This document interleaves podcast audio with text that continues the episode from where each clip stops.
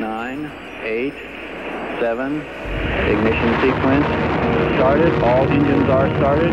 We have ignition. Two, one, zero. We have a liftoff. Welkom bij Sterrenstof, een programma over astronomie en ruimtevaart. Met interviews, het allerlaatste astronomie- en ruimtevaartnieuws en de sterrenhemel van deze maand. Presentatie Anko van Hal. Ja, en hartelijk welkom iedereen. Leuk dat je weer luistert naar Sterrenstof 26, live vanuit het Albert Pierce in Amsterdam. In deze aflevering gaan we naar het universum luisteren, in mysterieuze geluiden en zelfs in muziek. Dat doen we met onze sidekicks en met een speciale gast, Pieter de Graaf, die onder andere muziek maakt over hemellichamen en zelfs optreedt onder sterrenhemels en planetaria. Ook in deze uitzending natuurlijk onze vaste rubrieken De Vraag van de Luisteraar, Astronomie en Ruimtevaartnieuws in het kort, de filmtips van Abe en de sterrenhemel van de maand juni 2023.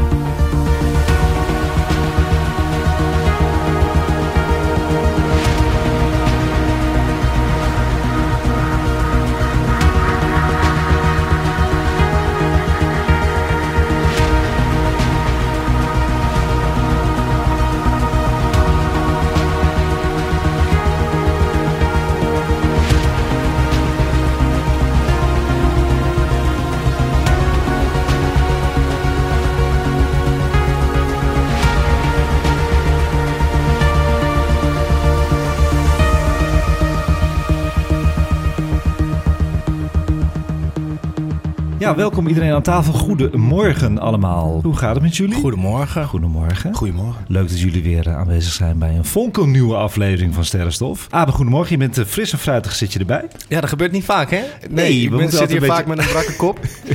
maar eh, nee, vandaag, eh, ik heb goed geslapen en Ja? ik ging op tijd mijn bed uit. En Oh. ik zit hier lekker met een kop koffie. Ik ben helemaal fris. Ik ben benieuwd hoe dat gaat uitpakken. Ja, misschien wordt het wel heel hartstikke saai nu. Ja, misschien gaat het helemaal mis. Maar toch leuk dat je er bent zo, op deze manier. Fris en fruitig. Goed voor de foto zometeen ook, zie ik al aan je gezicht. En Las is er. Las, onze nieuwe teamlid van Sterrenstof. Ik noem je nog steeds nieuw, maar je zit er alweer twee maanden bij. Ja, gaat Goedemorgen. Ja, helemaal uit het zuiden van het land. Ja, flink stukje gereisd, maar eh, het is Ja. gelukt. Ja, hoe lang duur je erover? Iets meer dan twee uur, maar dat is het helemaal waard hoor. Dat is geen Ja? probleem. Ja hoor, Wat zoet weer, hè? precies. Dat is echt typisch sterrenstof, ja, hè? heerlijk. Heel positief. maar ook aan tafel natuurlijk speciale gast Pieter de Graaf. Pianist, componist, producer en arrangeur. Zeg ik dat goed? Heel goed, helemaal juist. Ben je wakker, Pieter? Eh, ja. Ja. ja. Je hebt lekker koffie erbij ook. Ja, die is al op zelfs. Dat was heerlijk. Daar zit je dan bij Sterrenstof Ja. met koffie en koek. Heerlijk. Is het wat je verwachtte? Ja, nou zeker. Tot, tot nu toe wel. Ja. Goed zo, goed zo. We gaan zo uitgebreid met je praten en introduceren. Maar voordat we gaan doen, en dan wachten de luisteraars eh, op, dat is een leuk rubriekje geworden blijkbaar. Wat hebben wij aan de hemel gezien van de afgelopen maand mei? Met wie zullen wij beginnen? Wat hebben we aan de hemel gezien? Abe, pak de microfoon erbij. Ehm, nou, ik heb meerdere dingen gezien, maar één ding wat ik echt wel heel eh, slik vond, om het maar Ja? even zo te zeggen, was die hele smalle manencirkel. Hmm. Die was echt heel goed gelukt deze maand. Daar heb ik een foto van gemaakt. Ja, die was echt mooi. Ja, dat vond ik ook. Ja. En, en- en mensen vonden hem eigenlijk helemaal niet zo indrukwekkend. Maar het was maar 28 uur na nieuwe maan. Kon je een klein sikkeltje zien. Het begin van de maanfase, zou ik maar zeggen. Eh, je kan hem bekijken op onze Instagram. En dan via de fotoknop. Ja, nee, ik heb jou volgens mij een berichtje gestuurd op het moment dat ik aan het kijken was. Ja, En helaas, ik had pech met de bewolking. Ja, de hele pech. lucht was helemaal leeg en op de plek waar de maan staat, waar, eh, was er bewolking. Dus helaas. dat is een beetje het probleem met de horizon. Hè? Dan worden de Ja. wolken een beetje gecomprimeerd. Dat ook. Ja, En dan heb je de horizon zelf met allerlei bomen. En dan moet je heel veel geluk nog hebben. En eh, nee, het zat niet mee. Maar ik vond het wel mooi op de foto bij jou om te zien. Dus dat is een heel klein flinterdun maansikkeltje. Dat is echt heel bijzonder is dat. Nog wat gezien, jongens? Nou, ik heb een poging gewaagd om Saturnus te zien, maar het is me niet gelukt. In de ochtend. Ja, maar ik, ik heb moeite met ochtenden. Nou, oké, Venus heb ik wel gezien. Ja. Je hebt toch Saturnus even genoemd. Ja. Ik heb Saturnus nog niet gezien. Nee? Nee, ik ben ook niet zo'n ochtendmens. Maar ik doe voor planeten heel veel. Venus, ja, niet te missen. Pieter, heb jij wat gezien? Want- ik ben heel benieuwd. Ik heb die vraag, leg ik nu bij je neer. Dus misschien schrik je ervan. Heb je wat aan de hemel gezien wat je van je denkt van nou... Ja, zeker. Eh, ik schrik daar ook niet van hoor. Gelukkig. Vind ik eh, leuk, want ik kijk eigenlijk altijd wel. Ja, Ehm, mag het ook twee dingen zijn? Mm. Ja, oké. zeker. Ja, nou, ik was eh, twee weken geleden bij eh, Anton Pannenkoek Instituut. Heb ik een concert gegeven en daarna hebben we sterren, eh, sterren gekeken. En ehm, toen heb ik Venus gezien. Ja. dat vond ik heel mooi. Maar het mooiste vond ik eigenlijk ook de maan. Alleen juist de dark side of the moon. Want Mm. toen ik keek was die niet super klein, dat smal. Maar ik vond het zo mooi. Die dark side of the moon, die zie je dan soms heel duidelijk. En dat vond ik heel mooi. En zeker omdat ik natuurlijk net een, eh, een track heb uitgebracht, ook de dark side of the Ja, moon. Dus fantastisch. dat was voor mij heel mooi om eh, te zien. Ja. Ja, leuk man. Dat klinkt goed. Ja, Venus, als je goed hebt gekeken, wil ik even op inhaken. Heb je de helft van Venus gezien? Hij is nu op de helft, de fase. Hij wordt in de zomer wordt hij wat aantrekkelijker voor de telescoop. Dan wordt het een sikkel, zoals de maan. Wordt heel vet. En dat andere, wat jij zegt als donkere kant van de maan, dat is eigenlijk gewoon de normale kant van de maan. Want de achterkant van de maan noemen wij de donkere kant van de maan. Die kunnen wij niet zien. En wat je Oh, dan ja. ziet, is dat asgrauwe gedeelte. En eigenlijk is dat aardlicht wat op de maan schijnt. Oh, dus wij ja. reflecteren de zonlicht op de maan. Oh, ja. En dat zie je. Maar dat is wel leuk om te vertellen, want dat is extra beleving voor, voor mensen ook. Als ze dat Ja. gedeelte zien, dan weet je dat het aardlicht is. ja. Grappig, hè? Mooi, ja. Ja. Lars, nog wat gezien? Nou ja, we hadden het even over de maan en over Venus. En ehm, nou ben ik best wel vaak s'avonds te vinden nog buiten of op de fiets of, of onderweg of wat dan ook. Ja. En de afgelopen dagen, zeker, het is een beetje de laatste paar dagen van mij, viel me echt op dat je heel mooi eerst de maan ehm, dicht bij Venus zag staan. Nou, Ja. Die twee die zijn super fel, dus die zie je heel goed. En ik zag ze elke dag een beetje zo steeds verder uit elkaar. En toevallig gisteravond, toen was ik ook weer onderweg. En toen fietste ik eh, tussen wat weilanden door. En op een gegeven moment was ik op een hele mooie open plek. En dan zag je echt nou, de maan helemaal linksboven en dan Venus best wel verder vandaan. Maar dat was super mooi te zien. Er was verder bijna niks te zien, maar die twee zijn zo helder dan. Ja, vond ik heel mooi. Ja, samenstand. Dat is een hele mooie samenstand. Jij gaf me nog een foto met Pollux en Castor erbij. Ja, ja, zelfs die kon je nog best goed zien. Dus het was echt een... eh, ja, dat is het voordeel van toch net een beetje buiten de Randstad. Het is iets donkerder in Brabant. Nog steeds niet super goed. Maar op de plekken waar ik kom is het soms best, eh, ja, best goed te zien. Ja, en voor de luisteraars, Pollux en Castor zijn twee heldere sterren van het sterrenbeeld Tweeling. Precies. Heel leuk. Heb, heb jij nog naar Mars gekeken? Ik heb nog met Mars gekeken. Ik heb nog foto's gemaakt met Mars, Venus, Pollux en Castor en de maan zelfs. Dat heb ik niet gedeeld op Instagram, want eh, dat was met mijn iPhone gedaan. Dus dat vond ik... mhm. Maar ik ben wel naar het Koninklijke IJzer IJsinga Planetarium geweest eergisteren. Wat is dat? Het is het oudste werkende planetarium ter wereld. Er staan foto's op mijn Instagram. Heel leuk, het is in Franeker. En het is echt een aanrader. Het is maar een kleine kamer, al heel oud en het werkt nog steeds. Fantastisch met houtwerk en uurwerk en radars.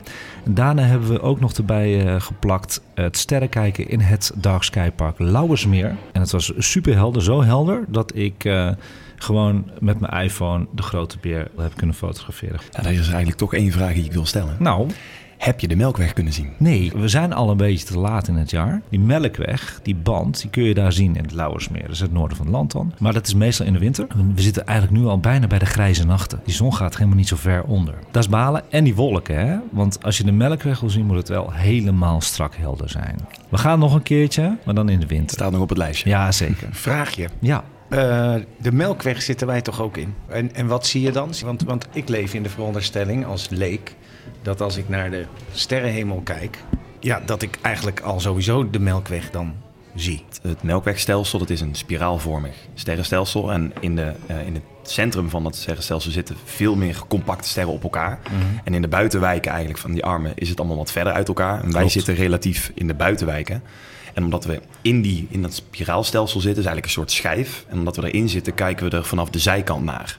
Dus daarom lijkt het een strook. Ja. En omdat we naar het centrum kijken en daar is het feller en compacter, dus zie je een witte strook. Vandaar de naam Melkweg. Ja, ja. Ja, goed uitgelegd. Wat, wat, wat zo jammer is dat wij gewoon in de Randstad wonen. En waar eigenlijk overal in Europa kun je die band zien. In Frankrijk kun je het goed zien. In Duitsland ook. Dus ja, nou, we zitten op een slechte plek. Maar nogmaals, eh, tip dus, ga naar eh, de Dark Sky Park in Lauwersmeer. Erg mooi. Dan gaan we naar Pieter toe. Pieter, jij bent onze hoofdgast. Ik vind het ook een hele eer dat je er bent. Je hebt een nieuwe LP uit, dus gefeliciteerd bij deze. Hoe gaat het met de nieuwe LP? Dankjewel allereerst. En ik eh, ben vereerd dat ik hierbij mag zijn. Leuk. Altijd al een grote interesse en ik vind het leuk om daarover te praten. Eh, ja, album is eh, uit. Gaat hartstikke goed. Ja. althans, ik krijg goede reacties.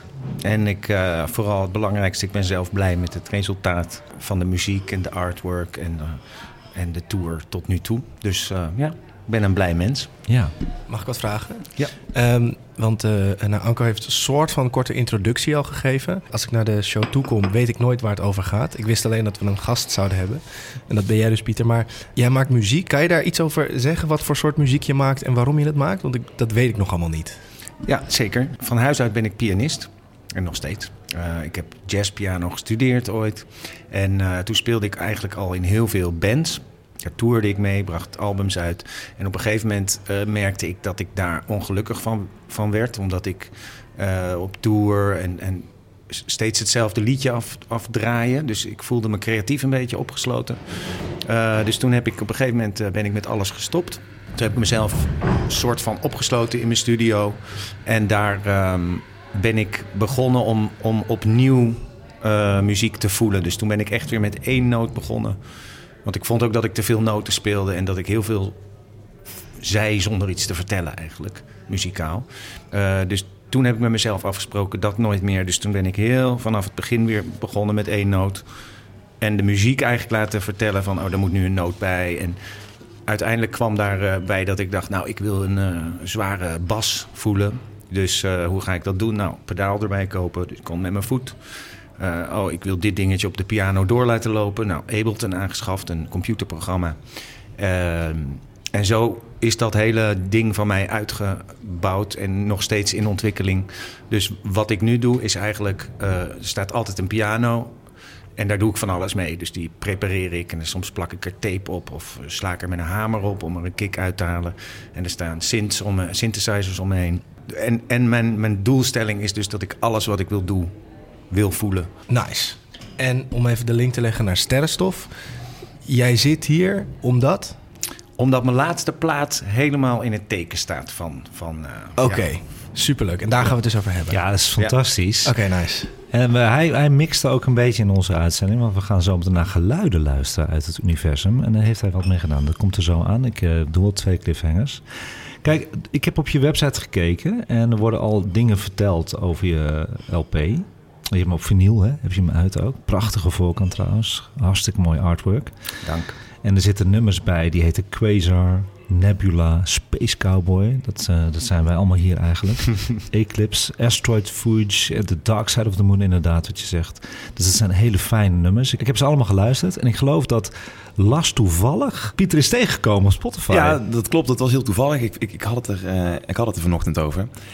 Ik denk een paar weken geleden, voordat ik überhaupt wist dat Pieter de gast ging zijn, toen zat ik op mijn Spotify gewoon te scrollen en toen kreeg ik een aanbevolen album en dat was jouw album. Hey. Oh, te gek. Nou, ik wist toen nog niet precies wat, wat is het, maar ik zie uh, um, de naam Retrograde van het album staan. En dan moet ik gelijk een beetje aan ruimtereizen, et cetera, denken. Dus nou, ik denk, ik ga eens luisteren. Ook die cover uh, art, die zag er ook heel leuk uit. Dus ik ga gewoon eens luisteren en het was eerst een beetje kijken, oeh, het is een beetje bijzonder. En dat zeg maar in goede zin, want ik was verrast. Ik denk van, oh, dat vind ik wel leuk klinken eigenlijk. Ja.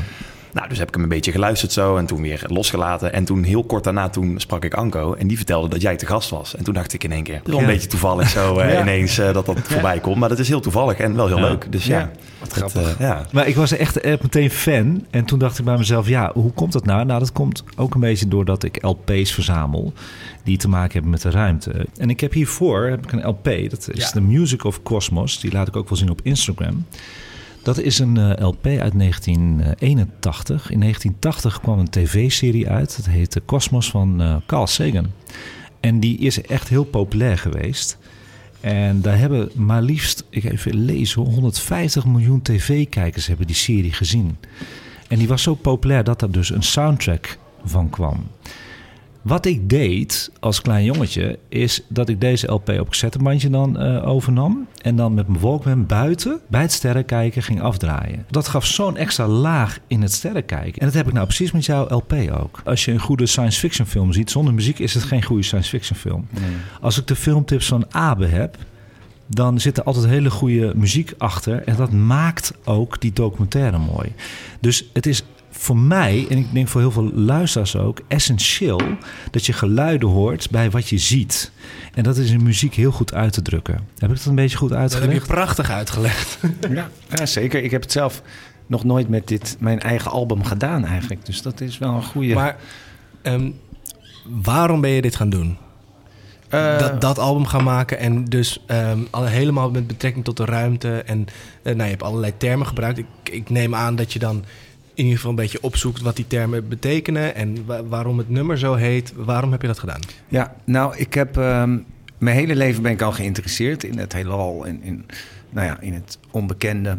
En, um, Waar komt dat vandaan? Weet ik niet. Ik denk mijn vader, die, eh, die is eh, van huis uit filosoof, maar die was daar ook heel veel mee bezig. Dus daar had ik altijd heel veel, eh, hadden we het daarover. Eh dus ik denk dat dat wel meespeelt. Mhm. En ik denk ook wel dat het een intrinsiek, eh, ja, een soort van... Ik denk wel eens als ik in, de, in 1700, 1600 had geleefd... dat ik eh, op een boot eh, ontdekkingsreiziger was geworden. Ja, nou, Ik denk misschien wij allemaal wel een dat soort... denk ik ook, ja. Ja, dus, dus dat. En, en ik, nou ja, voorheen heb ik ook wel ehm, songs of tracks uitgebracht die gebaseerd waren, zeg maar geïnspireerd op het heelal. Ik heb ooit de Star Shift uitgebracht en Event Horizon. Eh, maar nu dacht ik, eh, ik wil echt een heel album eraan wijden. Dus echt een, een, een heel verhaal van A tot Z. En ik, het is niet zo dat ik voordat ik de muziek ging maken dacht... oh, nu ga ik eh, over een eh, nebula een stuk maken. Ik heb steeds in mijn studio, in mijn hoofd... echt heel erg over, eh, heel globaal over al die verwondering gedacht. En, en eh, dat heb ik laten, een soort laten inzinken. En met dat in mijn achterhoofd ben ik die muziek gaan maken. En eigenlijk heb ik pas later dan gedacht... oh, maar dit, dit is eigenlijk gewoon een nebula. Als je over muziek praat, dan kan je er heel veel over praten. Maar uiteindelijk wil ik ook wel iets horen. En ik weet niet of we dat van plan zijn in deze uitzending. En of dat Ja, überhaupt je kan. loopt, je loopt vooruit. Inderdaad, we hebben zo'n verrassing voor luisteraars ook. We gaan zo luisteren naar zes geluiden uit het universum. Nou doe ik dat nooit. Ik heb Pieter namelijk de geluiden al opgestuurd. Wat, wat heb je ermee gedaan? Ik heb die eh, nou, gebruikt om een, eh, om een track mee te maken.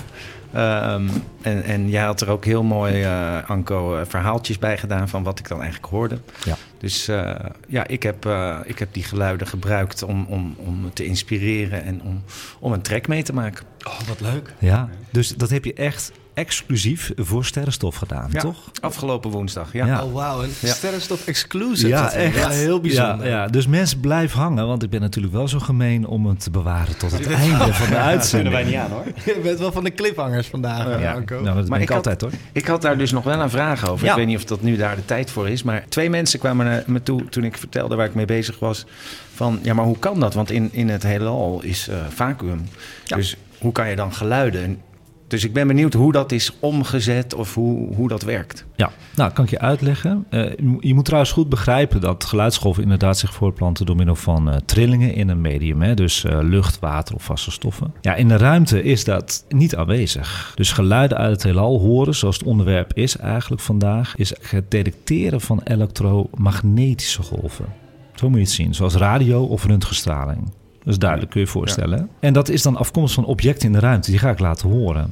Eh, je hebt het gehoord, hè? dat zijn hele mysterieuze Ja, geluiden. Ja, Ja, dat was fijn hè, om naar te Ja, luisteren. ja, toch? zeker. Ja. Ja. en vooral de eerste, die moet ik toch even introduceren. Want je zou niet verwachten dat dit het geluid is van twee zwarte gaten die samensmelten. Het LIGO-observatorium heeft dat gedetecteerd. Omdat die golven die de LIGO dan detecteert een frequentie hebben die vergelijkbaar is met het frequentiebereik dat we kunnen horen, konden wetenschappers het volume oppompen en vertalen in geluid. Iedereen die nu denkt van eh, twee zwarte gaten die dus samensmelten, dat, dat moet een bepaald geluid zijn. Ik ga het je nu laten horen, totaal anders.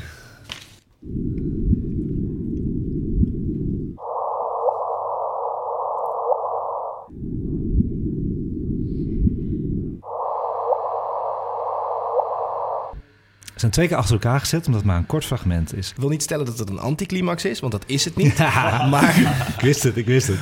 maar ik moet heel eerlijk zeggen dat ik nog steeds niet zo heel goed weet wat... Je hoort iets en aan wat voor beweging je dat moet koppelen. Want je kan wel denken, oké, dat hoort bij twee eh, zwarte gaten die eh, bij elkaar komen. Ja.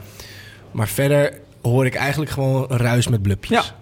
En dat is precies wat je ook hoort. En daarom wil ik me ook echt in de uitzending hebben. Het is totaal iets anders dan dat je verwacht. En ik heb er een filmpje van gevonden. Oh, Dus die kunnen we allemaal gaan bekijken op YouTube, onze playlist. die zet je in de playlist. Jazeker. Chill, oké. dus Ja, dat, ja. Dat, wer- dat werkt misschien iets wat verhelderder. Ja, nou ja, het geluid is natuurlijk al heel bijzonder. Ja, ja, ja, dat zeker. En er zijn ook twee geluiden die Pieter heeft meegenomen. Dit is er één van, hè, voor Ja. de hè? Zeker. Deze vond je dus ook heel bijzonder. Ja. En waarom was dat? ja, een beetje wel hetzelfde. Ik had ook dit niet verwacht. Exact. Ik dacht ook, daar komt een mega Ja. bombastische...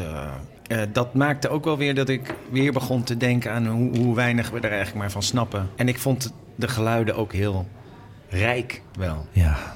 Dat het juist niet is wat je denkt wat het moet zijn. Dat, dat vind ik vet.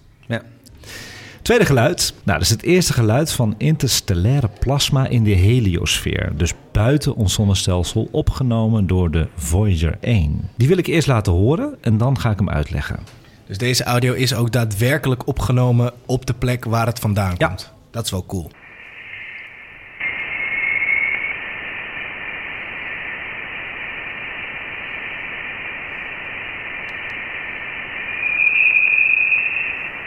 Dat is opgevangen door de plasmagolfapparatuur van Voyager 1 in 2012 en 2013. Wetenschappers denken dat de fluitende geluiden werden veroorzaakt door de dichte gassen en plasma rond de Voyager 1-zonde toen deze onze zonnestelsel verliet. Dus je hoort, het fluitende geluid is plasma. Nou, wat zijn plasmagolven? Is, zijn dat, is dat net een andere frequentie als je kijkt naar bijvoorbeeld eh, gammastraling en radiogolven? Zijn plasmagolven ook een ding? Eh, nou, ik kan niet exact uitleggen wat het misschien wel is, maar het is geen elektromagnetische straling. Dus het is niet zoals röntgenstraling of, of eh, dat soort zaken. Plasma is een andere staat van een, een materie, zeg maar. Zoals we vloeistof, gas en vast hebben, heb je ook plasma en nog veel meer. Deze frequenties liggen binnen het bereik dus eh, voor menselijke oren. Dus je hoort ook echt wat er is gebeurd. Dus dat vond ik wel een mooi, eh, mooi iets. Dat je de heliosfeer ingaat, dus buiten het zonnestelsel. Dat dat oude ruimtevaartuig Voyager, die in de jaren 70 is gelanceerd...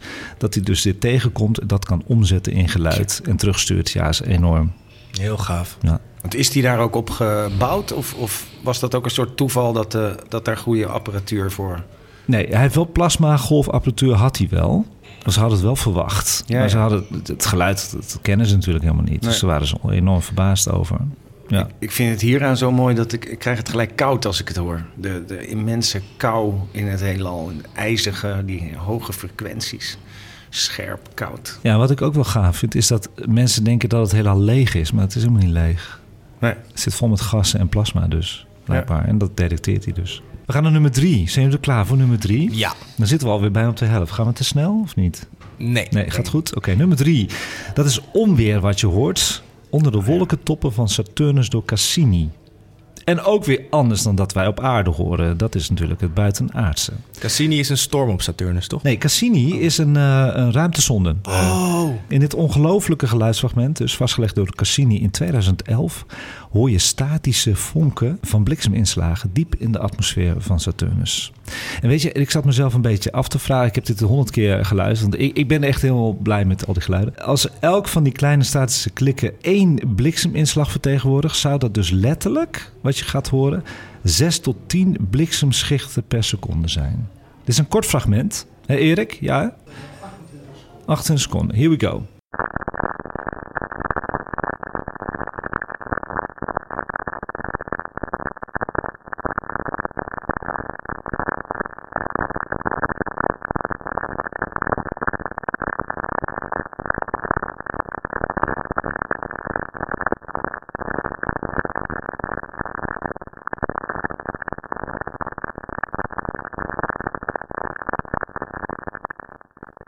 ...28 seconden blikseminslagen op zijn- Saturnus. Dat zijn er echt heel erg veel. Het gaat mij erom, kijk, dit, als je heel statisch gaat luisteren, gewoon vlak hè, naar de geluid, denk je, ja, nou ja, oké. Dat hoort ook op de radio, toch? Maar dit zijn echt blikseminslagen van Saturnus, jongens. Tja, Ja, ongelooflijk. Nee, super mooi. super mooi, hè? Als je echt goed het laat dalen, toch? Ja. Klaar voor nummer vier? Ja. Zeker. Ja, jullie hebben er zin in. We gaan luisteren naar magnetisch veld van Jupiter door Juno-ruimtesonde. Je hoort wanneer de Juno-ruimtesonde de grens van Jupiters enorme magnetische veld passeerde in 2016 en daarna terechtkwam in een bouwshock. Dat is een term. Wat is nou een bouwshock? En oh, dat is dus vertaald een boogschok. Wanneer de zonnewind de magnetosfeer van Jupiter nadert, zoals ook de zonnewind de aarde nadert, worden de deeltjes afgebogen en ontstaat er een schokgolf aan de voorzijde van de planeet. Deze schokgolf staat bekend als boogschok, oftewel bouwshock. Je kunt een beetje vergelijken met de boeggolf die wordt gevormd voor een bewegend schip in water. Zo moet je het voorstellen. En, hoeveel miljoen kilometer was dat ook alweer? De boogschok van Jupiter bevindt zich inderdaad, want jij hebt het inderdaad voorgelezen, je hebt het al gehad, Ja, ja. eh, is op een afstand van ongeveer 3 tot 4 miljoen kilometer voor de planeet. ongelooflijk. Zo groot is de planeet Jupiter natuurlijk ook dat het ook miljoenen kilometers al voor de planeet gebeurt.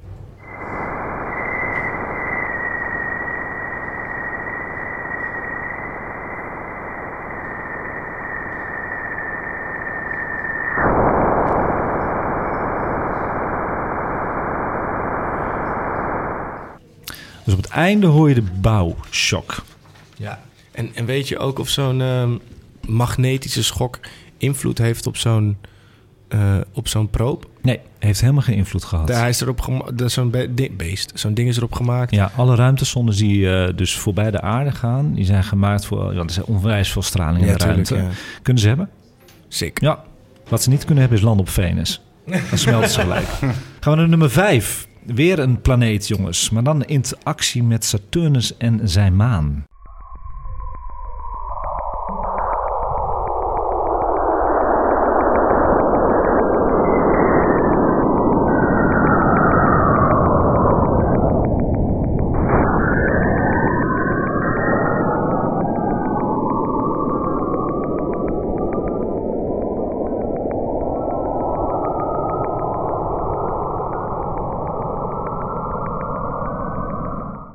Maan Enceladus trouwens van eh, Saturnus.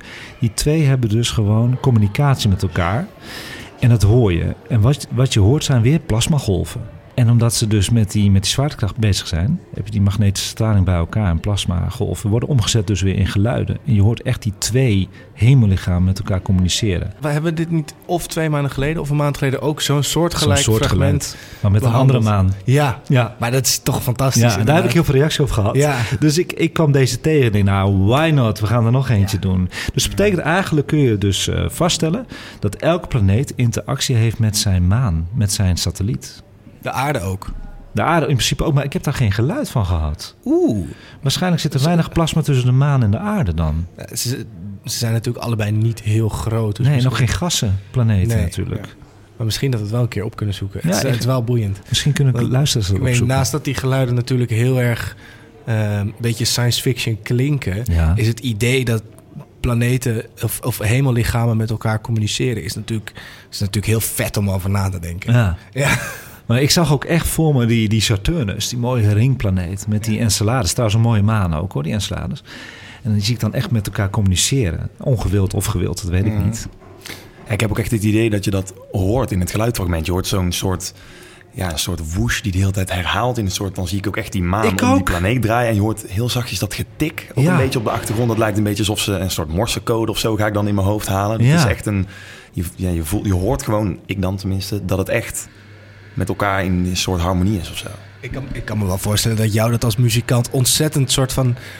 Ik weet niet, dat er allemaal dingen bij je naar boven komen. Van, oh, hier, dit kan ik ermee doen, dit kan ik ermee doen. soort van, wa- wat gebeurt er bij jou als je dit soort dingen hoort? Nou, zeker, zeker dat. eh, ehm, het inspireert natuurlijk omdat het heel... eh, het is niet gegoten in een bepaalde vorm. Wat wij mensen allemaal hebben Ja. hè, in de muziek. eh, alles is in, in bepaalde ja, kwadratuur noemen we dat. Eh, maten en Ja, en ja, vormen. bepaalde En- en dat is hier- ja, en dat is hier helemaal niet, niet eh, in vragen. Dus eh, dat, dat maakt het heel mooi. Het is heel vrij. En, en, en, en ik vind bij dit fragment heel tof dat je ook hoort... wat jij ook al een beetje zei, van het is heel... Je hoort dat het druk is daar. Ja, ja, ja precies. Toch? je hoort dat van er heel veel gebeurt. En eh dat kan ik me ook bij Saturnus voorstellen. Met al, al die. Die heeft heel veel manen, toch, geloof ik? Ja, hij heeft heel veel manen. De meeste van, eh, van het zonnestelsel. En als je dan zo'n, zo'n, nou ja, bijvoorbeeld dit geluid hoort, weet je wel, met eh, verschillende aspecten als, oké, we luisteren naar een planeet en diens maan, we horen interactie, het is plasma, zeg maar allerlei verschillende aspecten die je eruit kan halen. Wat pak jij daaruit om, om iets mee te kunnen doen? Ja, dat is heel verschillend. Soms eh, ge- gebruik ik het geluid en ga ik... eh, want ik doe dit met meerdere onderwerpen. En dan ga ik gewoon... Dan zet ik dat aan en dan ga ik muziek maken. En, en het idee laat ik verder los. Ehm, maar met dit soort dingen is het natuurlijk heel mooi om dat idee ook mee te nemen. Dus bijvoorbeeld hier ho- hoor je ook een soort... Wat ik net hoorde is een hele zware... eh, een zwaar aspect. En daar stel ik me voor dat dat dan Saturnus zelf is. En, en in je hoort die lichte, eh, eh, lichtere geluiden, kan ik me dan voorstellen dat er, dat, dat die, die eh, kringen erom omheen zijn. En dan hoor je nog de, de, de tikjes, wat ik denk inderdaad dat een soort dat tussen, tussen, elkaar. maan Ja, en, ja, ja. en, en dat zou je allemaal, dat kan je dan als één fragment in de muziek terug laten komen. Maar je kan het ook opknippen.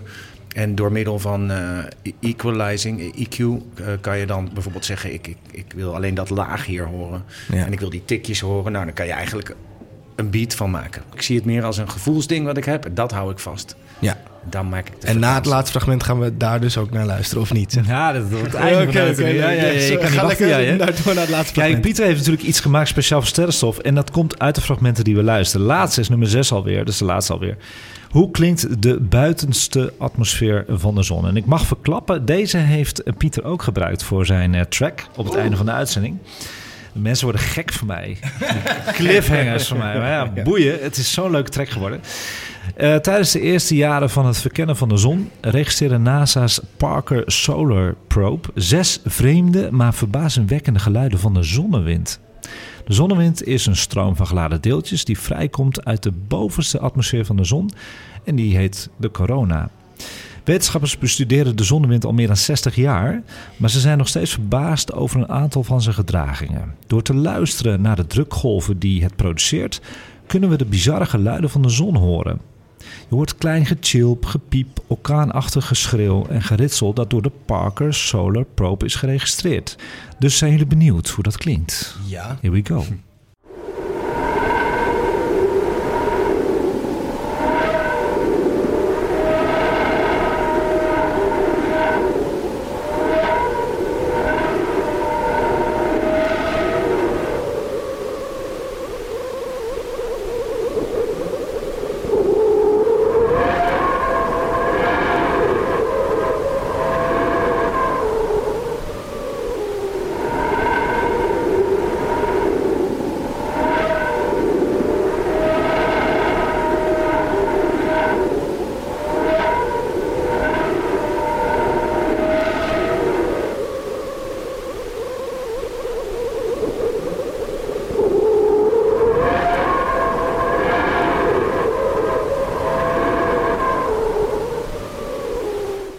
Ik hier zo ontzettend vet aan vind, is dat we sinds mensenheugenis de zon associëren met leven en licht en, Ja. en, en warmte.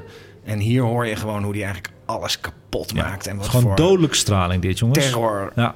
terrorgast het is. Het is zoveel onrustiger. Je hoort zo, er gebeurt van alles. Dit klinkt ook inderdaad wat jij zegt. Het klinkt helemaal niet, ja, het is wel heel warm, maar het, het klinkt heel koud en ijzig. En Onvriendelijk. heel, ja, een Ja. beetje vijandig. Is het ook natuurlijk, hè? En daar kunnen die ruimtesondes trouwens heel slecht tegen. Dus dat, dat zijn echt de, de, de, de meest sterke die er naar de zon gaan. Die, die naast Parker Solar Probe, dat is een hele sterke geweest... maar die heeft heel veel last gehad van die straling. Die is heel dichtbij gekomen natuurlijk. En daarom heeft hij deze prachtige opname kunnen maken. Gebruikt door Pieter ook. Maar iemand zegt, ik hou van het geluid van de zon. Dat is een van de populairste geluiden. Eh, ik ben een muzikant en het klonk net als een synthesizer... die zijn geluid maakt met behulp van twee analoge oscillatoren. Klopt wel een beetje, hè, Pieter?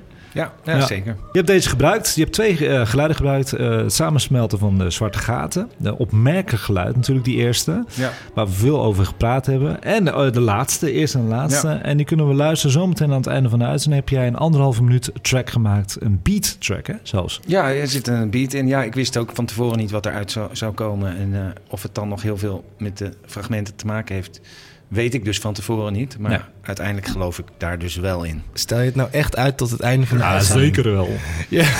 En ik ga overigens ook echt nog wel die andere fragmenten ook eh, gebruiken. Want ik vind het veel te leuk. Ja. Dus ik ga nog meer tracks eh, maken. Wat is jullie favoriete geluid geweest van deze afgelopen zes? Nou, ik, ik, ik denk toch die zwarte gaten, want ik kende hem toevallig al. Dus ik wist al wat er ging komen. Omdat het zo'n groot contrast is met wat Ja. we ervan denken. We denken aan een zwart gat altijd alleen maar aan heel veel geweld en vernietiging. En in zekere zin is dat misschien ook wel zo, maar het heeft ook een soort... ehm, ja, een bepaalde ru- rustgevendheid wil ik misschien niet zeggen. Maar als je ook beeld ziet in dat filmpje van Ja. die zwarte gaten, hoe ze samen gaan, is het echt een soort dans die heel rustig lijkt te gaan. En dat gaat met een hele hoop krachten. Maar dat, juist die, die rust die daar omheen lijkt te hangen, vind ik heel fascinerend. Ja. En jij, Abe? Mm, nou, ik denk uiteindelijk wat ik toch wel het meest bijzondere vind... zijn die, die geluidsfragmenten die bin- met planeten binnen ons zonnestelsel. Want nou, volgens mij heb ik dat vorige keer ook gezegd, maar... ehm, ze, worden, ze gaan ineens leven en Mhm. ze komen ineens een stuk dichterbij. En, want normaal gesproken, als je filmpjes kijkt of di- dingen erover hoort, dan je kijkt alleen naar de buitenkant van zo'n planeet Ja. en het wordt heel oppervlakkig. Letterlijk. Je kijkt Ja. naar de oppervlakte. Ja. Ehm, en dat is prima. En je, je, je hoort allemaal wetenschapsdingen erover. Hartstikke leuk. Mm. Maar zo, op zo'n manier, dan krijg je... Het geluid gaat ook echt... Dat gaat bijna door... Je, hoort, je ontvangt het met je oren, maar het gaat door je hele lichaam als je zo'n... En dat Precies is, dat. En dat is zo bijzonder aan die geluiden van die planeet. Het gaat leven en je voelt het. Als je je ogen dicht doet, voel je het van top tot teen dat zo'n planeet bestaat en bijna ademt zowat. Ja. En dat vind ik zo cool aan die geluidsfragmenten. Dus Ja. de zon. We- we- wat was die met die maan? Wat was Ja, ik heb die twee ook. Ik heb, Oh ja. de, de, de twee favorieten van mij zijn, eh, niet om, eh, want Abe en ik praten ook eigenlijk nooit na. De zon, corona, vind ik een mooi geluid. En de Saturnusmaan interactie met Enceladus, dat is mijn favoriete geluid. En de zwarte gaat is mijn meest opmerkelijk geluid. Daar heb ik het meest onderzoek naar gedaan. En Pieter, ja, dat weet wel van Pieter natuurlijk. Ja, ik denk uiteindelijk die zon is mijn favoriet. Ja. Omdat ik denk, ja, ik weet niet, die, die is zo dichtbij eigenlijk qua dat je hem meemaakt vaak. Ja. Als in warmte en je ziet hem duidelijk. Eh, maar dan besef je weer hoe weinig we ervan afweten. En hoe, ja, wat ik net al zei, hoe verschrikkelijk, eh, verschrikkelijk die eigenlijk is. Ja, ja, nee, maar het is ook zo. Ja, dat is een hele mooie. Jongens, jullie kunnen kijken naar This is What the Universe Sounds Like op de aanbevolen door Sterrenstof playlist op YouTube Sterrenstof. Dan gaan we naar de vraag van de luisteraar en die is ingesproken door Dennis Heijmans. Hey Sterrenstofteam. Ik heb een vraag over eh, het onderzoek naar exoplaneten. Want zover ik weet worden die planeten pas gevonden met het lichtverschil in sterren. En ik hoor dan toch dat er onderzoek wordt gedaan naar de samenstelling van de atmosfeer van zo'n exoplaneet. Hoe wordt dat gemeten? Hoe wordt dat gerekend?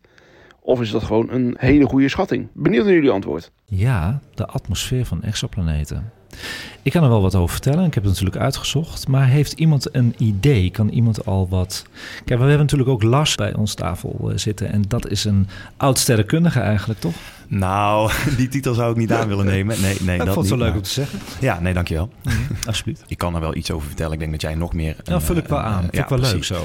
Ja, wat, wat, de, wat hij ook vertelt in zijn vragen. Eerst inderdaad hoe we exoplaneten eigenlijk ehm, ja, eh, meten of eigenlijk detecteren is door de transitmethode. Ja. eh, waarin een planeet voor zijn ster langs gaat ten opzichte van ons. En dan kunnen we zien dat die lichtsterkte van die ster heel klein beetje afneemt gedurende een periode. En dan wordt het weer sterker. Dus dan weet je dat er iets voor die zon moet langs bewegen of die ster. En zo kun je dat zien. Ja. En hoe we nou die atmosfeer eh, kunnen detecteren, dat is een relatief nieuwe techniek. En dat heeft te maken met spectroscopie.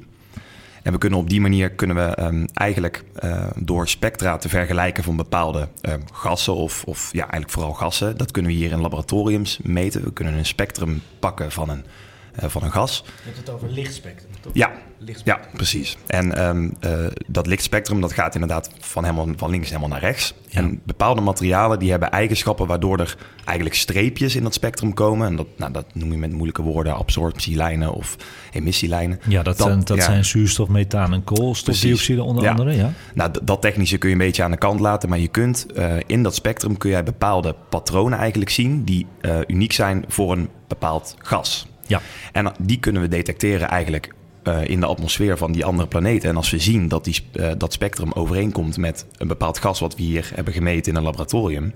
En we zien dat die spectrums hetzelfde zijn, of spectra. Dan kun je dus eh, constateren, het is dat materiaal of dat gas in dat geval. Ja, goed uitgelegd. En wat doet de James Webb-telescoop? Precies dat.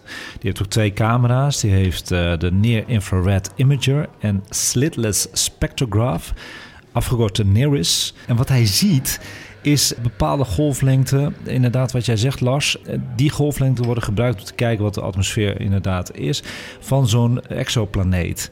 Pieter, heb jij een vraag? Ja, ik eh, bedacht me net van, los van de, van de gassen die daar, zich daar bevinden, zo'n zo'n planeet detecteren. Wat je zegt, dat die voor de ster langs gaat en dat die licht eigenlijk een soort daaromheen buigt, afbuigt, toch? Dat is een soort van, of de intensiteit van het licht wordt anders. Ja, ja Iets- zo kun je het beter zien. Het is net als je bijvoorbeeld een gloeilamp pakt en je houdt daar een kleine speldknop voor.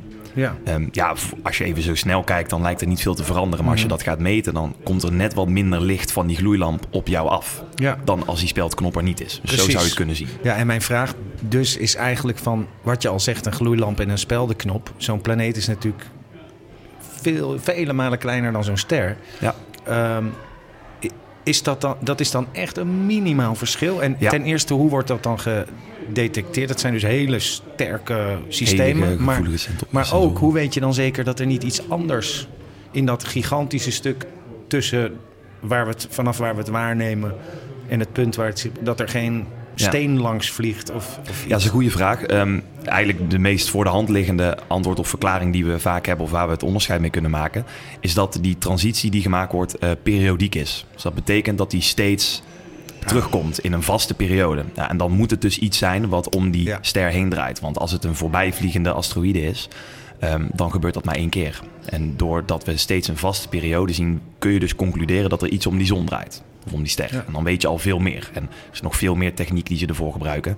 En inderdaad hele gevoelige sensoren die echt het minuscuulste verschil kunnen zien van uh, lichtintensiteit. Ja. Maar is het ook niet zo, wat misschien helpt, is die ster is uh, significant groter dan zo'n planeet. Maar aangezien een planeet ver weg van zo'n uh, ster staat, is het toch ook zo als ik een gloeilamp op 20 meter afstand van mij heb staan en een speldenknop niet vlak voor die gloeilamp, maar uh, op 10 meter uh, afstand uh, van mij en de gloeilamp, dus precies in het midden, dan is visueel gezien die speldenknop toch groter. Um, omdat die dichterbij staat dan als hij veel verder weg staat. Dus dat maakt ook weer, laten we zeggen, de lichtintensiteit dip die er ontstaat als die voor de gloeilamp langs gaat, groter. Ik hoop dat ik de volgende ben. Klopt dat wat ik zeg? Ja, het is heel logisch wat je zegt hoor. Ja. Goed gezegd. Dat is een hele, hele goede vraag ook. En um, ja, dat is ook lastig om, om samengevat te beantwoorden, maar ik ga het toch proberen. um, wat, je, wat je zegt klopt precies.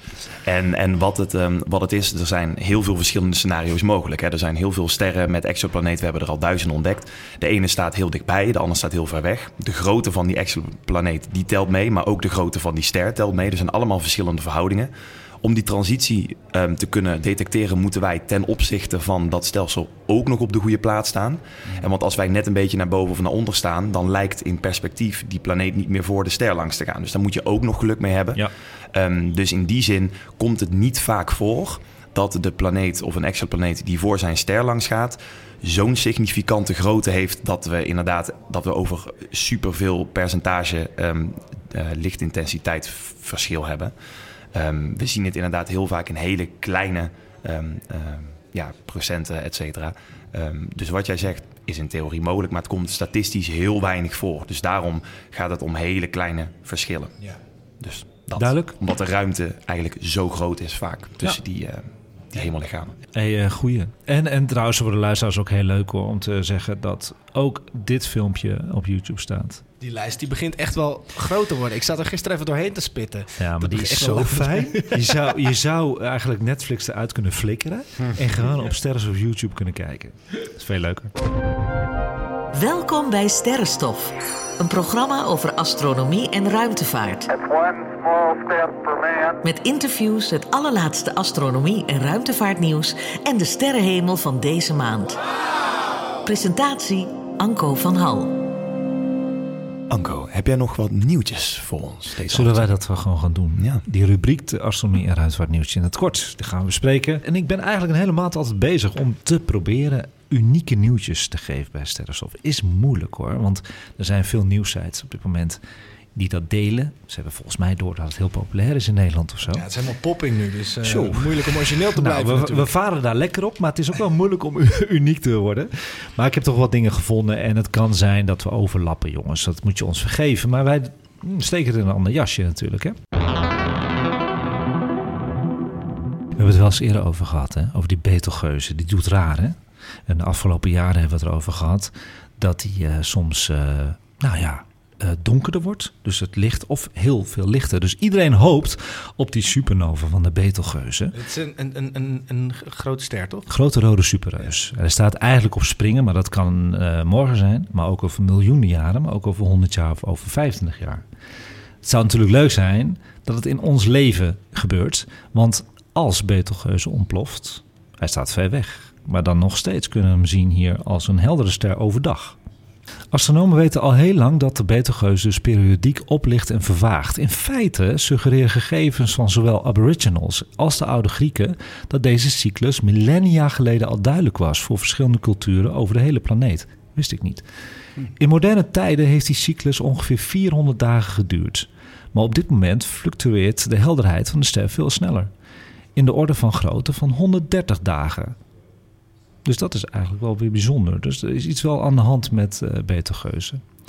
En de huidige dynamiek van Betelgeuze lijkt verband te houden met de zogenaamde Great Dimming, dat eind 2019 en begin 2020 plaatsvond. Hij staat op, uh, ik heb net even opgezocht, op tussen 500 en 600 lichtjaar bij ons vandaan. Nou, dat is ver genoeg, gelukkig. Ook een leuke ontdekking, er wordt veel ontdekt hoor. De ringen van Saturnus blijken eigenlijk dus gewoon super jong te zijn. Ja. Cassini-Huygens was een uh, robotachtig ruimtevaartuig dat in 1997 werd gelanceerd. Het bereikte Saturnus in 2004 en kwam toen in een baan rond de planeet, waar het bleef tot het einde van de missie in 2017. Een van de instrumenten aan boord was de Cosmic Dust Analyzer. Ik moest even die inleiding doen.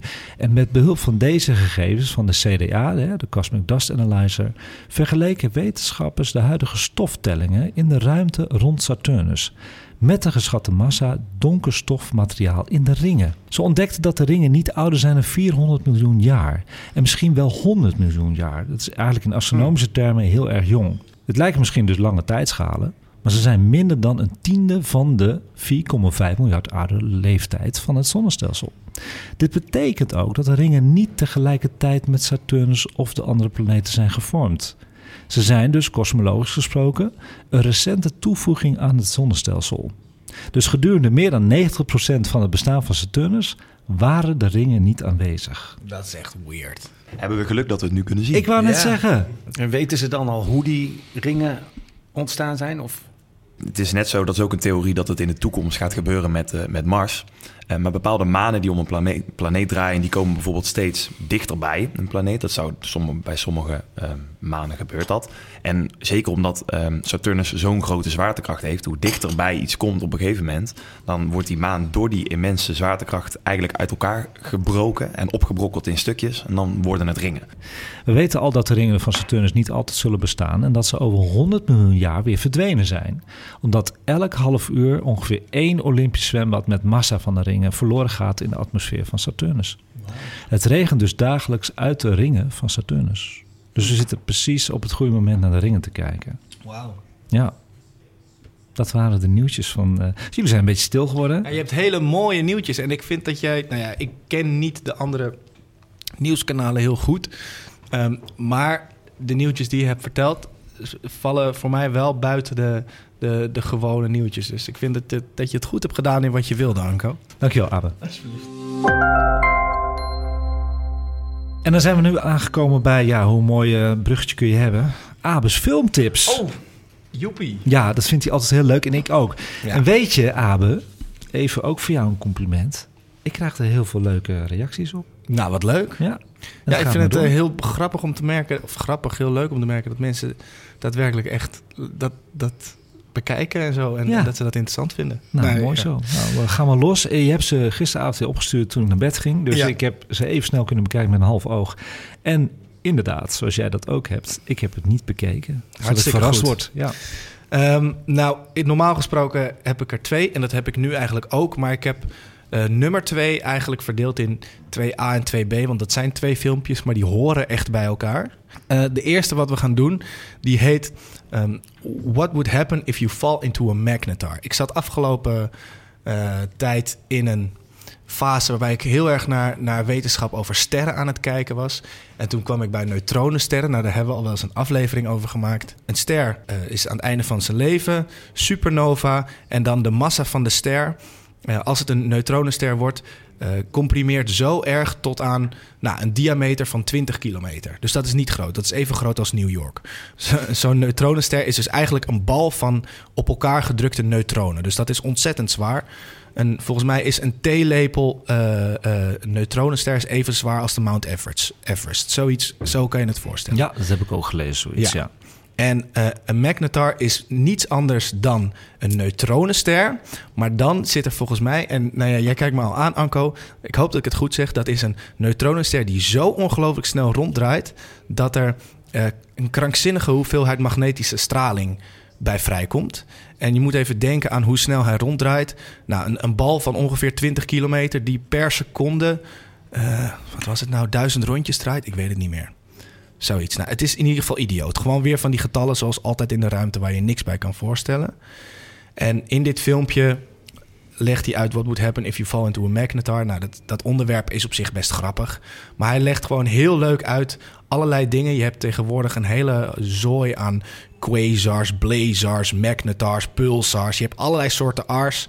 Ehm, en daar maakt hij gewoon een leuk overzicht van. En ik vind het een heel leuk filmpje. Heel mooi. Veel te lange eh, introductie. Laten we Maar daar luisteren. heb je Anko voor.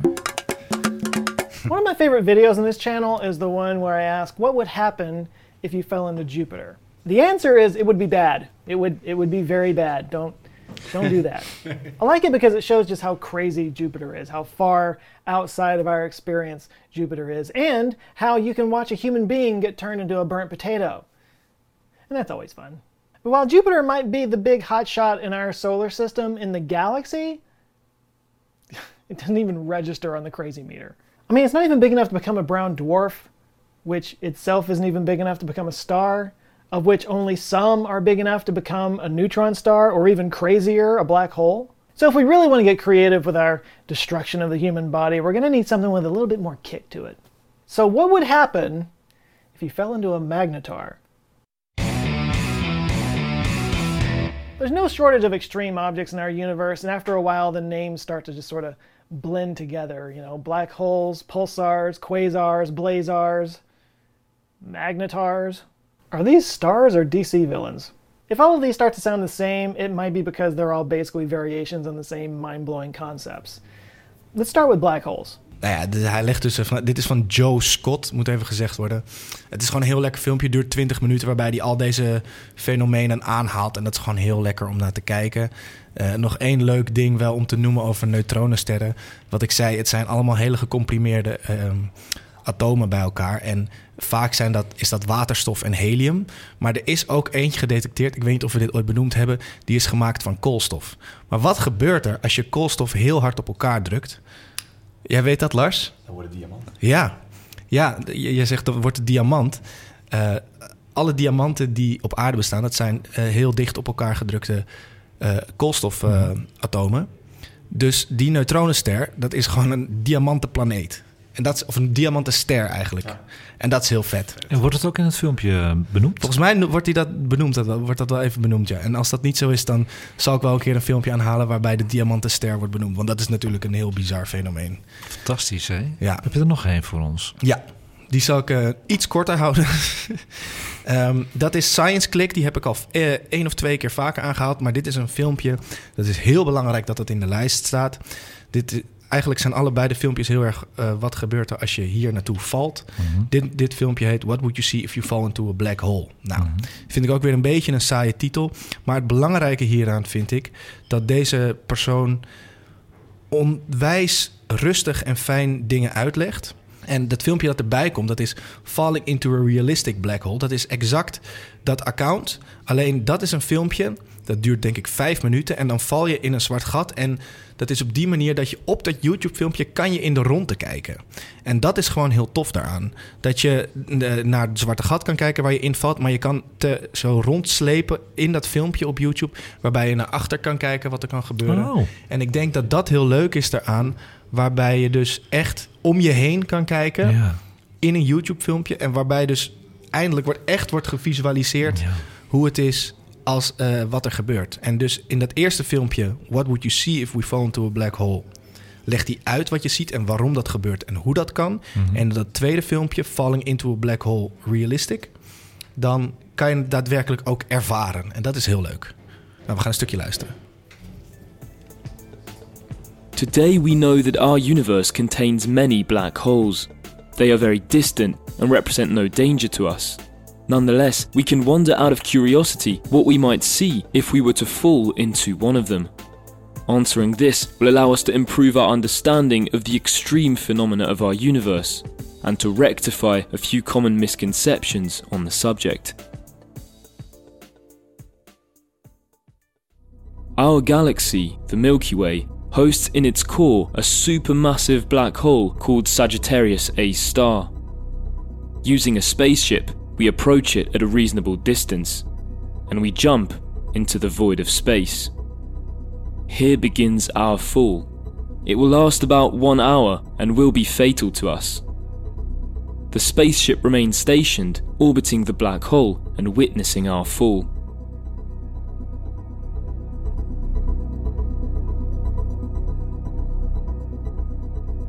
Before we even start falling, we run into a problem. The black hole is supermassive. Its gravity equates to a mass millions of times greater than the Sun. With such an attraction, it captures stars and surrounding matter, forming a thick disk of plasma that orbits around it. Nou ja, ja, Ik zit er al helemaal in, hè? er zit helemaal in. Hij vertelt hartstikke spannend, leuk, tens muziekje daarachter. Ah, goed bezig. Dus dat is een hartstikke leuk filmpje. Dus ja, het bestaat uit twee delen. Eentje waar hij uitlegt wat er gebeurt. En het andere filmpje waar je daadwerkelijk de handeling als het ware kan uitvoeren en om je heen kan kijken. Nou, ik vind het eh, een onwijs leuk filmpje waarbij je dus ook ergens kan klikken en kan doen. Eh, mooie tips, Abe. Dankjewel. Ja, jij hebt een, eh, een afspeellijst op eh, YouTube. En dat is volgens mij de aanbevolen... Door Sterrenstof. Aanbevolen door Sterrenstof. Eh, je kan bij playlists kijken op het eh, YouTube-account van Sterrenstof. En dat is Sterrenstof Nieuws. ja, dat is op, als je dat opzoekt op YouTube, naar de playlist gaat, aanbevolen door Sterrenstof, dan staan er alle filmpjes die en jij aanraadt, die, af, die af en toe, maar ook de filmpjes die ik eh, hier in de opnames bespreek. Zeker. En dan haken we even aan eh, bij dit naar Las toe. Las die maakt filmpjes voor Sterrenstof exclusief. En welke filmpjes zijn dat en in welke regelmaat doen we dat? Nou, je kunt een aantal verschillende video's verwachten. En op dit moment zijn we bezig met, eh, met twee per maand. Ja. En er is één vaste serie die we nu hebben. En dat heet Sterrenlicht. Klopt. En dat zijn eigenlijk, ehm, ehm, dat is een video van een aantal minuten waarin we wat highlights van de eh, podcastaflevering van de afgelopen maand gebruiken. Eh, dus dat kunnen dingen zijn als de sterrenhemel van de maand, maar misschien ook kijkersvragen of luisteraarsvragen moet ik natuurlijk zeggen. Ja. Ehm, en dat soort, eh, dat soort dingen. En daarnaast kun je verschillende video's verwachten als in ehm, bijzondere ontdekkingen, nieuwtjes, eh, waar kun je het beste sterren kijken, ehm, dat top, soort zaken. Top 5 van... ja, eh, top van- 5 gekste planeten, et cetera, kom, Ja. eh, allemaal jullie kant op. Goed zo, jongen. En eh, in het begin van de eerste week dus, hè, als we de podcast net releasen, komt eh, een paar dagen later komt Sterrenlicht uit. Juist, En in de tweede helft van de maand komt het bijzondere filmpje uit. precies. Dankjewel, Lars. Alsjeblieft. Hartstikke leuk. En we zijn begonnen met de uitzending natuurlijk, eh, wat we allemaal hebben gezien aan de sterrenhemel van de maand. En dat is ook het laatste onderdeel alweer van de podcast.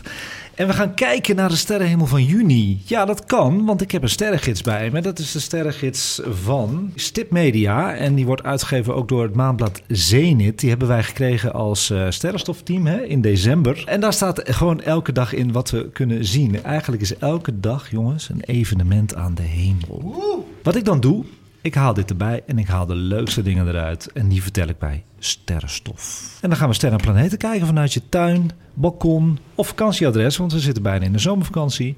We gaan naar de sterrenhemel van de maand juni 2023. En we beginnen altijd met de planeten.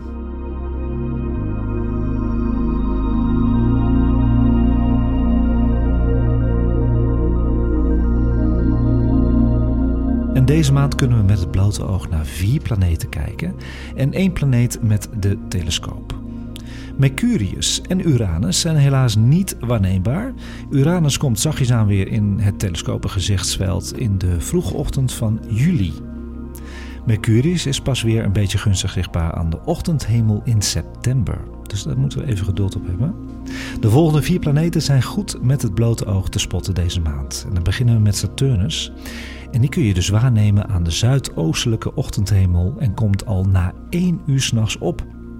Richt op 17 juni eens een verrekijker of telescoop op Saturnus. Dan zie je heel makkelijk de maan Titan als een klein sterretje ten westen van de geringde planeet staan. En dat kunnen we dus al doen met een verrekijker. Heb jij een verrekijker thuis, Pieter? Helaas. Ook geen telescoop? Ook geen telescoop. Moet ik allemaal aanschaffen. Zou je dat willen? Nee, even Ja, serieus? zeker. Ja. Ja, zeker. Mars is nog s'avonds zichtbaar als een gewone, niet zo opvallende oranje-gele ster. Wie, wie spot Mars nog een beetje? Ja, toch wel hè? Is het toch wel aardig te zien nog. En een andere kleur aan de hemel. Zien jullie dat ook? Goed zo. Hij gaat steeds vroeger onder, deze maand rond middernacht alweer. Maar er komt iets moois aan. Op 2 juni staat Mars midden in de opvallende open sterrenhoop M44. Met een verrekijker of telescoop is dat weer prachtig waar te nemen. En je ziet dan de planeet omringd door talloze sterretjes. Echt leuk hoor, dat is zeldzaam. Hij gaat dus leuk, ja. midden in een sterrenhoop staan. Ja. En is hij, hij is nog steeds rood-oranje dan, neem ik aan. Hè? ja, weet je wat het is? Omdat hij dus nu verder van de aarde staat, eh, gaat de kleur een beetje vervagen. Dus het is een beetje geel, net oranje. Toen hij dicht bij de aarde stond, kon je best wel een beetje rood Ja, zien hoor. heel Ja. erg. Was mooi hè? Ja. In december was dat. Mis ik wel. Nou goed. De grootste planeet van ons zonnestelsel Jupiter is weer waarneembaar. Was even een maandje weg. Een goed moment om de planeet weer te vinden is dit keer dus aan de ochtendhemel, is op 14 juni. Dan staat de smalle maansikkel zeer dicht bij Jupiter op een afstand maar van 2 graden. Ik denk, ik zit Lars aan te kijken, dat wordt een filmpje. Hè? Dat gaat in het filmpje Ja, komen. dat moet wel. Ja. Bekijk deze mooie conjunctie. Conjunctie is samenstand rond 4 uur 's ochtends. Ja, heftig, 's ochtends. Ah joh, dan, dan ben ik nog wakker. Dan ben je nog wakker? Dat gaat wel lukken? Oké. 14 juni, hè? Heb je het opgeschreven, Abe? Abe die, die tikt altijd mee in zijn agenda. Hartstikke goed. Nou ja, Venus, jongens. Zijn we Venus aanbeland. Dat is niet te missen. Eh, hij is op 4 juni precies als een half verlicht schijfje te zien. Zoals de maan dat is. We noemen dat de dichotomie van Venus. Heb ik net pas ontdekt. Ik leer ook veel hoor. Dichotomie, op de helft. Op deze datum staat Venus dit jaar ook op de grootste afstand van de zon. Ze gaat overigens nu wel steeds vroeger onder. Eind juni is dat alweer rond middernacht. Maar de planeet is nog niet op haar helderst. Kun je je voorstellen, maar hij gaat nog helderder worden. En dat gaat eind van de maand gebeuren van min 4,3 naar min 4,7. En Pieter is hier net, en sommige luisteraars schakelen ook net in. Dus hoe meer je in de min gaat van de magnitude, hoe helderder dus het object aan de hemel. Weer wat geleerd. Had geleerd. Eh, waarom wordt hij helderder? Weten jullie dat? Eigenlijk een heel simpel verhaal. Heeft het te maken met de fase? Nee, ju- nee, juist niet. Oké. Ja, die fase die wordt dus een sikkel. Dus eigenlijk wordt Ja. hij donkerder, hè? Ja, Nee, hij, wordt, hij komt gewoon heel dicht bij de aarde. ja precies. Dus zelfs die sikkel, Ja. die gaat heel veel helder licht opleveren. De open sterrenhoop M44 krijgt net als Mars ook bezoek dus van Venus. Want Venus en Mars staan best wel dicht bij elkaar. Dit gebeurt op 13 juni. Kijk, Venus staat niet zoals Mars er middenin. Dus minder aantrekkelijk. Maar er staat er net rechtsboven. Maar nog steeds fotowaardig. Bekijk dit trouwens wel weer even met een verrekijker of telescoop. Je moet niet verwachten dat je met het blote oog M44 kan zien. Dus doe daar wel een verrekijkertje op. Kijk, een telescoop aanschaf is gewoon wat duurder als je een goede telescoop wil hebben. Dus eh, misschien is het handig om gewoon een verrekijkertje aan te schaffen. Kan ook bij Ganymedes. Wat valt er nog meer te zien aan de hemel in juni? Nou, dan kijk ik Abe aan. Want wat is er weer terug? Oh, zijn de, is, is er weer een regen? Ja, we Nice. krijgen weer een meteorenzwerm. We gaan de goede kant op. En dit zijn de Junibootiden. Wel eens gezien, Lars? Nee, Nee. maar wel bekend. Wel bekend, hè? Ja, het is, het is, niet, het is een relatief kleine zwerm in vergelijking met andere bekende zwermen. Maar ik vond het wel leuk om even te noemen, want er kunnen dus wat oplevingen komen. Dus het Waar staat Bootiden voor? Boötus, het sterrenbeeld Boötus. En kijk, als een, een, een sterrenregen een naam krijgt, dat betekent dat ze dus uit een bepaald sterrenbeeld lijken te komen. Ja, zo. Ja. Ja. eh, de Junibootiden worden veroorzaakt door de passage van de aarde door de baan van de komeet 7P Pons-Winnecke. Nou, die naam mag je weer vergeten, maar we gaan dus door de staart van een komeet. Deze komeet heeft een omlooptijd van ongeveer 6,37 jaar rond de zon. De piekactiviteit van de Junibootiden vinden meestal plaats in de tweede helft van juni. Nou, dan hebben we nog iets leuks in juni. En dat zijn de lichtende nachtwolken. Heb ik wel eens eerder over gehad. We doen natuurlijk eh, sterrenstof doen we al twee jaar. En elke keer kom ik terug op de lichtende nachtwolken. En wat zijn dat nou precies? Eh, ze staan ook wel bekend als noctilucent clouds. En dat zijn ijle wolken die zich op een grote hoogte in de atmosfeer bevinden. Ze zijn meestal zichtbaar gedurende zomermaanden, in de late avond en vroege ochtend. Wat ze nou zo bijzonder maken, is dat ze oplichten wanneer de zon onder de horizon is gezakt en de nachtelijke hemel dus al helemaal donker is. Dus je ziet gewoon wolken s'nachts oplichten. En deze wolken bevinden zich op een ongeveer 80 kilometer boven het aardoppervlak in de mesosfeer. Dat is het derde en hoogste gedeelte van de atmosfeer. Dus het is heel hoog. Ze bestaan voornamelijk uit ijskristallen die zich vormen rond microscopische stofdeeltjes zoals meteorietstof of vulkanische as. En kun je dit nou zelf waarnemen met het blote oog? Ja, wie heeft dat wel eens gezien, de lichte nachtwolken? Ja, volgens mij wel. Ja. Maar ja, nou, ik weet niet of ik, het, of ik het over hetzelfde heb, maar wel dat wolken gewoon best wel... Ik weet niet, het lijkt bijna een soort negatief van overdag of zo. Het is heel raar. Het is best wel bijna een beetje spooky, maar wel heel mooi. Ja, het creëert ehm, eh, elektrisch blauw vuur, vinden mensen het. Is een beetje golvend, is het ook. Het lijkt op noorderlicht, maar het is ook weer helemaal niet. En het heeft een beetje een parelmoerachtige golf in de lucht. Wel eens gezien, Lars? Misschien toevallig, maar ik kan het niet zo snel ophalen dat ik het echt een keer duidelijk heb gezien. Maar wel een goede om naar uit te kijken. Jazeker. En het is echt een mooi schouwspel, jongens. Moet Vanuit echt- Nederland. gewoon. Vanuit Nederland gewoon. Ja, dus ik ga dat gewoon via Instastory aankondigen. Houd even bij. Via Instagram eh Sterrenstof Nieuws. Kijk eens wie daar is. Kijk aan, er komt iets aan. En heb je een verrassing voor ons, Pieter? Jazeker. Wat hebben we daar? Een pakketje. Ja, nou, je komt hier een pakketje brengen. Eh, want ik heb voor jullie speciaal, dankzij Naui, die er net eens even langs is komen brengen, Zo, jongens. de dit is een- Retrograde LP. Wauw. Dat is wel fantastisch hoor. Dit ziet er zo goed uit, hè? Ik had hem op internet gezien. Nou jongen. heb ik hem gewoon in mijn handen. Dit is wel echt heel gaaf, Pieter. Ja, leuk toch? Ik pak hem nu ook even uit. Oh, ik vind die, het artwork ook fantastisch. Ja. De binnenhoes. Ja, prachtig. Dankjewel, Pieter. hey, maar is Heel het misschien dan ook wel leuk om, om zo'n LP weg te geven voor een luisteraar? Ja, ik zag al, eh, er zit er nog één in. Hey, Hey, wat een toeval. wat een toeval. Dat komt perfect uit. Ja, dat komt goed uit. Eh, die kunnen we mooi inderdaad cadeau geven. Maar, Maar dan moet... moeten ze wel wat voor doen. Ja. heb jij daar een eh, leuk idee voor? Nou, ik heb er wel een leuk idee voor. Want er zitten natuurlijk tracks bij die volgens mij alle sterrenstofluisteraars wel leuk vinden. Maar er zal altijd wel eentje uitspringen die een luisteraar gewoon het leukste vindt. Hè?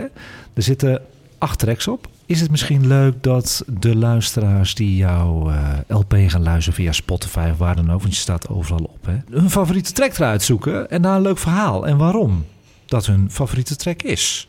Dat vind ik heel tof. Vind je Ja. dat een leuk idee? ja. Eén track uitzoeken op de LP. En Die- dan het meest inspirerende of leuke verhaal krijgt de LP thuisgestuurd. Nou, Hey, en, eh, maar om even in te gaan op die, die vraag en de giveaway, dat is super, super leuk. Het, het gaat er natuurlijk denk ik niet om dat mensen denken, oh, eh, dat mag. Het kan zijn van, oh, wat heb je dit mooi gecomponeerd, want dit en dit en dit. Maar het kan ook zijn, het doet me denken aan dit en dit, want ik heb dit verhaal meegemaakt. Het mag echt alles zijn, toch? Ja, Het hoeft absoluut. niet muzikaal onderlegd te zijn, gewoon als het een interessant verhaal is. Zeker weten. Whatever it is, d- juist dat is heel tof. En, en waar dat dan over gaat, dat is aan de persoon zelf, lijkt me.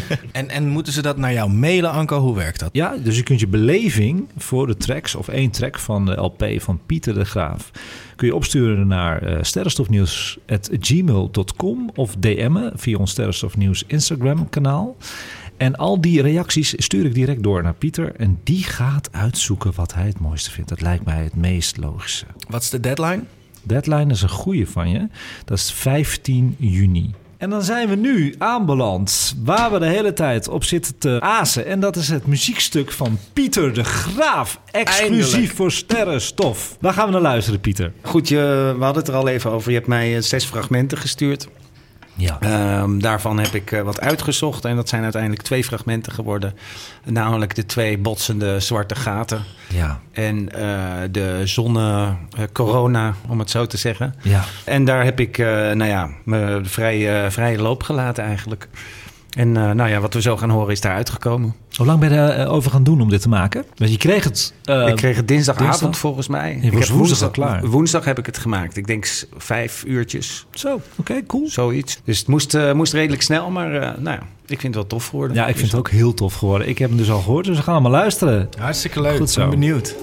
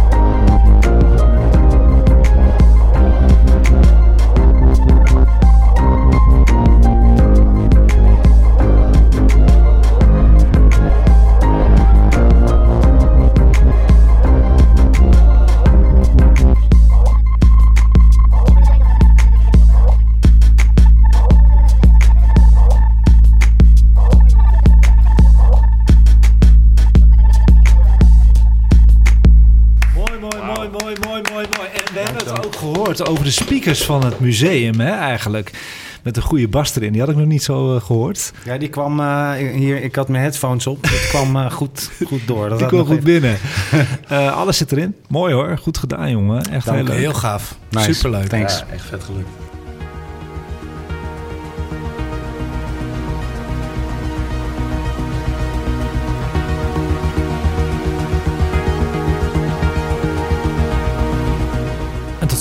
Sterrenstof voor de maand juni 2023. Live vanuit het Allerpiersend Amsterdam. Was duidelijk te horen, want het was druk. Je kunt mij mailen voor vragen, opmerkingen en tips over astronomie en ruimtevaart op sterrenstofnieuws.gmail.com. En je kunt Sterrenstof natuurlijk ook vinden op Instagram en YouTube.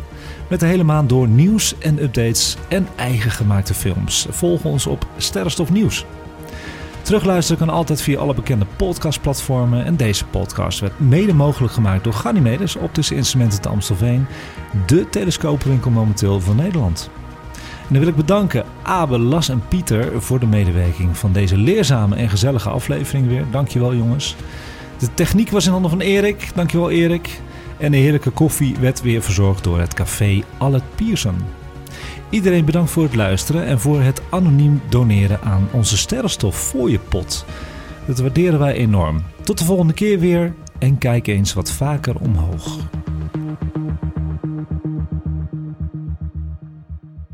Luister jij graag naar deze podcast en wil je de maker ondersteunen voor alle moeite en toffe content? Geef dan, als je wat kan missen, een digitale fooi. Dat doe je via fooiepot met een d.com zonder abonnement of het achterlaten van privégegevens. Dus fooiepot met een d.com.